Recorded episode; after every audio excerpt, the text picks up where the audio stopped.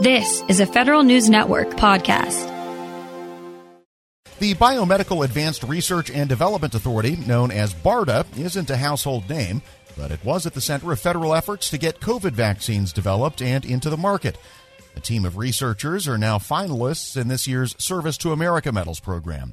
They are Dr. Rodney Wallace, Director of Diagnostics and Devices, Dr. Kimberly Armstrong, Therapeutics Branch Chief, Dr. Robert Johnson, Director of Medical Countermeasures, and the Director of BARDA, Dr. Gary Disbrow, who spoke with Tom Temin. And let's begin with BARDA itself. Are you part of HHS? Is it an independent agency? I thought I knew everything about HHS and the government, but I forget that one. Yeah, Tom, not a lot of people, as you said, know BARDA as a household name. So we are located in the Department of Health and Human Services under the Office of the Secretary in the Assistant Secretary for Preparedness and Response. All right, getting down to the vaccine development, I guess it goes back to the earliest days of the pandemic. Tell us exactly what BARDA's role here is, because in the description of the award, it refers to the development of the vaccine on one hand and also the manufacturing and distribution of it on the other hand. So, if I had to use one word to explain BARDA, I would say that that word is vital. BARDA is a vital organization supporting public health preparedness and response. BARDA is always called upon to respond to public health emergencies and quickly develop vaccines, therapeutics, and diagnostics. And we've done this for H1N1, Zika, the Ebola outbreak in West Africa, and subsequent outbreaks in the DRC, and now the COVID 19 pandemic. And this is in addition to our normal mission of developing medical countermeasures for pandemic influenza and chemical, biological, radiological, and nuclear threats. We're always watching for potential threats. We work with uh, public health agencies for surveillance and worldwide with our other colleagues. And as soon as we see something of concern, we start taking steps to address those concerns. And in this case, before the SARS CoV 2 virus even had an official name, we realized this showed potentials of being serious we collaborated with our colleagues at NIH, the CDC, and DoD to look at what technologies were available that might be useful if the virus spread and was as serious as it appeared to be.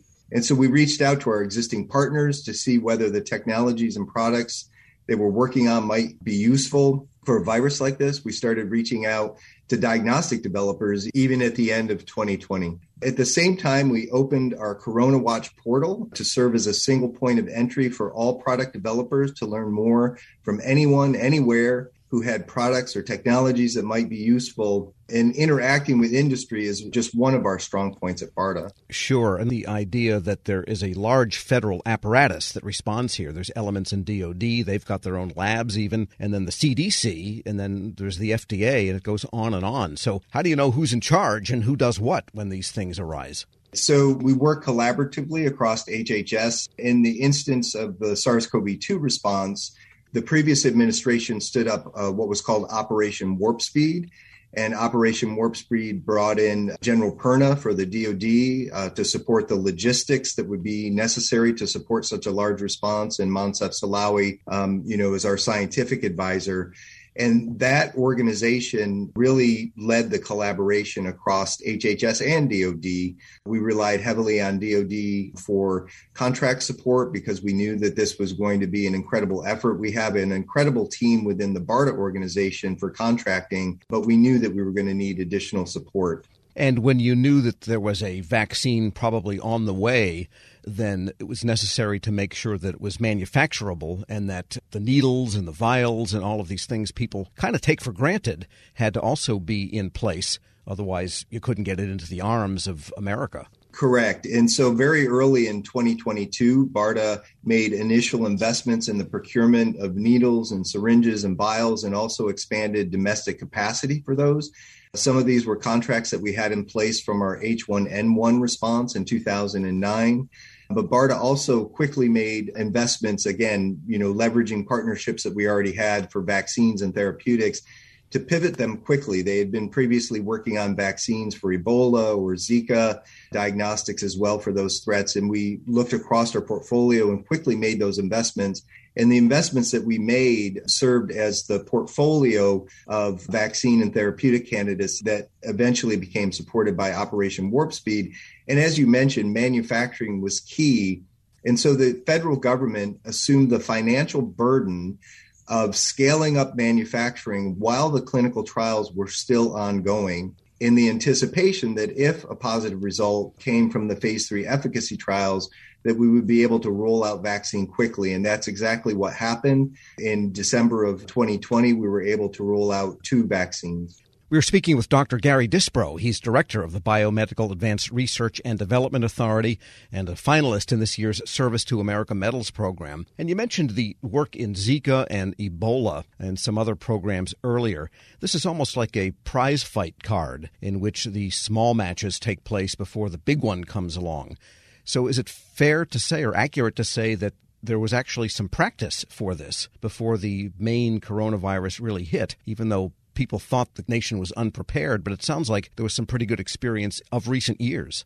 BARDA is always called upon to respond to public health emergencies. And so we have experience developing what people refer to as platform technologies. So these are technologies that are being developed to address one pathogen, but can quickly be pivoted to address other pathogens as well. And don't forget that the NIH had also supported research into SARS CoV 1 as well as MERS to develop a stabilized spike protein and that was started back in you know early 2000s and so that foundational work was necessary and critical to make sure that we had a stabilized spike protein for SARS-CoV-2 that could be used as a vaccine antigen. And when this started to develop early in 2020, what was it like inside BARDA almost, I'll use another analogy. Did you feel like a surfer suddenly looking out at the sea and realizing a really big one is coming? We immediately moved to start work on countermeasures for SARS CoV 2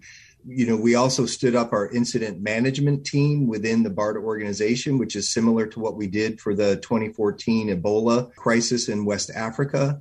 We quickly modified our broad agency announcement, which is our main funding mechanism solicitation, as well as what we have. It's called an easy broad agency announcement so that we could support development of diagnostics. And so we quickly, you know, again, looked across our portfolio and started making investments even before we received supplemental funding from Congress, which we're very grateful for. We used our annual appropriations to start companies such as Sanofi, Regeneron for therapeutics, Merck, and Moderna as well for companies that we had previously supported for other pathogens. And you strike me as someone who is pretty calm and dispassionate about what is required in a case like this. Tell me, was that something that you needed to call upon when, frankly, all hell was breaking loose? So I try to remain calm because, again, we just have an incredible organization. Some of the leading experts and minds in the fields of product development, science, uh, manufacturing, regulatory, clinical, non clinical, as well as our contracting shop. And, you know, I felt that it was important for them to all understand the severity of, of what was going on, but to also stay focused on the mission, which is really to develop these medical countermeasures as quickly as possible while still you know making sure that we're supporting all of the FDA regulatory requirements so that the American people would have confidence that these are safe and effective products that are being developed. And the government loves the word playbook for this or that. That's kind of come into the vernacular in the last few years. Is something being done now to capture all of the learnings from the last couple of years so that the playbook can be passed on for the next time, if there is a next time? Yes, well, let's hope there is not a next time. But yes, the federal government has multiple efforts, you know, what we call lessons learned documents that are being established. It's hard to do it when we're still, you know, in the middle of the pandemic, but we are looking at lessons learned, and we do that for every large event as we did for H1N1 as well as Ebola there was a tabletop exercise called Crimson Contagion, which was run a couple of years ago, which is a major pandemic in the United States. And, um, you know, so that everybody from the federal government would be able to coordinate and, and share information. And, you know, those were lessons learned uh, that we applied for this response. Dr. Gary Disbrow is director of the Biomedical Advanced Research and Development Agency. And along with Rodney Wallace and doctors Robert Johnson and Kimberly Armstrong, He's a finalist in this year's Service to America Medals program. We'll post this interview along with a link to more information at federalnewsnetwork.com slash Federal Drive. Hello, I'm WIPA CEO Shane Canfield, and thank you for joining us on another episode of Lessons in Leadership. I'm honored to be joined by Angie Bailey, founder and CEO of Ananda Life. Angie has a remarkable career in public service, beginning as a GS2 clerk typist with the Social Security Administration. And over the next 40 years, Angie steadily worked her way up through the government, ultimately becoming the Chief Human Capital Officer at the Department of Homeland Security. She's been recognized with presidential rank awards by two administrations for leadership, innovation, dedication, and commitment to the country. Angie, thank you for joining us. Thank you, Shane. What a pleasure to be here. Angie, you've made quite a name for yourself as a leader in the federal workforce. Who was the first person you remember looking up to as a leader, and what about them inspired you? You know, I often think about this because, you know, sometimes we think of the people that we look up to the most as being somebody that throughout our career has, you know, been at the highest levels and all. But I, you know, I've got to go back to honestly whenever I was 10 years old. And uh, I remember I really wanted to play Little League baseball on a boys' team. I was the only girl. And interestingly, it was the women who would keep saying to me that no, I couldn't play. And then one day, whenever I was there to sign up yet again, uh, there was this guy. His name was Delbert Beiser. And uh, I remember he had like red hair and he had a wad of tobacco in his mouth and greasy overalls and everything. And he said, You know, I'll take her. I'll take her on my team. And, you know, just looking back on that, there are so many leadership lessons and things that I just really admire about him. And actually, I thought about throughout my entire career. He took a chance on somebody he didn't know. He um, put aside whatever conscious or unconscious biases that he might have had about having a girl on a team. He treated me the same, uh, whether you know if i wasn't performing i got benched just like the boys. I got no special treatment and and and he was just really honest with me and he just included me in everything. And so looking back on it uh, you know really it was delbert Beiser, our local mechanic in our little small village that was I think my inspiration for going on to, I hope, become the leader, um, you know, that that I wanted to be. I'd say half of the guests on this podcast have had similar stories where they reach back to either childhood or young adulthood. And I and I think as leaders, it's really incumbent upon us to keep that in mind that that what we say and do especially in the younger ages, really can have a lifelong impact. How would you describe your leadership style and, and how's that developed over time? I would say that the one word that describes my leadership style is that I care. Um, I guess that's more than one word, but I care. Uh, I, I've always cared about the mission. I've always cared about the people. I've always cared, you know, about making sure that that they had what they needed or that they were developing the way uh, you know that they aspired to develop. And i tried to take this approach of not treating people the way i wanted to be treated but instead treat people the way they wanted they want to be treated. And i think that that really kind of developed over my career. You know i started out just like most leaders do where it's very results driven it's all about the bottom line. You need to make sure that you get everything accomplished because you know that's what everybody's looking for the goals the metrics etc but i think as you mature and you go along you start to to your point you draw back on those early childhood days or early adult young you know whenever you're a young adult and you say you know i think that there's a little bit more to this than just the bottom line. And so over time I really began to, I, I think, see a much bigger picture and the entire ecosystem, if you will, and how the people themselves fit into all of this. And that ultimately, at the end of the day, it was all about the people. And so, I, you know, I think my my maturity allowed me to then shift and focus more on the people than than so much on results and bottom line. You've been recognized with two presidential rank awards two different administrations. You founded your own company. Tell us a little bit more about your background from the beginning and, and how did that lead you to where you are today? Well, you know, it's kind of interesting, like you said, that I started out as a GS2 Social Security Administration. I mean, what I really wanted to be was a criminal prosecuting attorney. It's, that's that was absolutely my dream. I sometimes joke and say what I really wanted to be was a mafia don, but that wasn't going to work out. So, you know, had to be a criminal prosecuting attorney. But you know, I had to get a job to pay for college. I, you know, it wasn't in the cards that I was going to be able to go to college without a job. So I applied at the Social Security Administration, or I'm sorry, at the unemployment office. And lo and behold, I got a job at Social Security. I didn't even know it was federal, to be honest. Uh, from there, I went to the Department of Defense and I found this, this career field called labor and employee relations.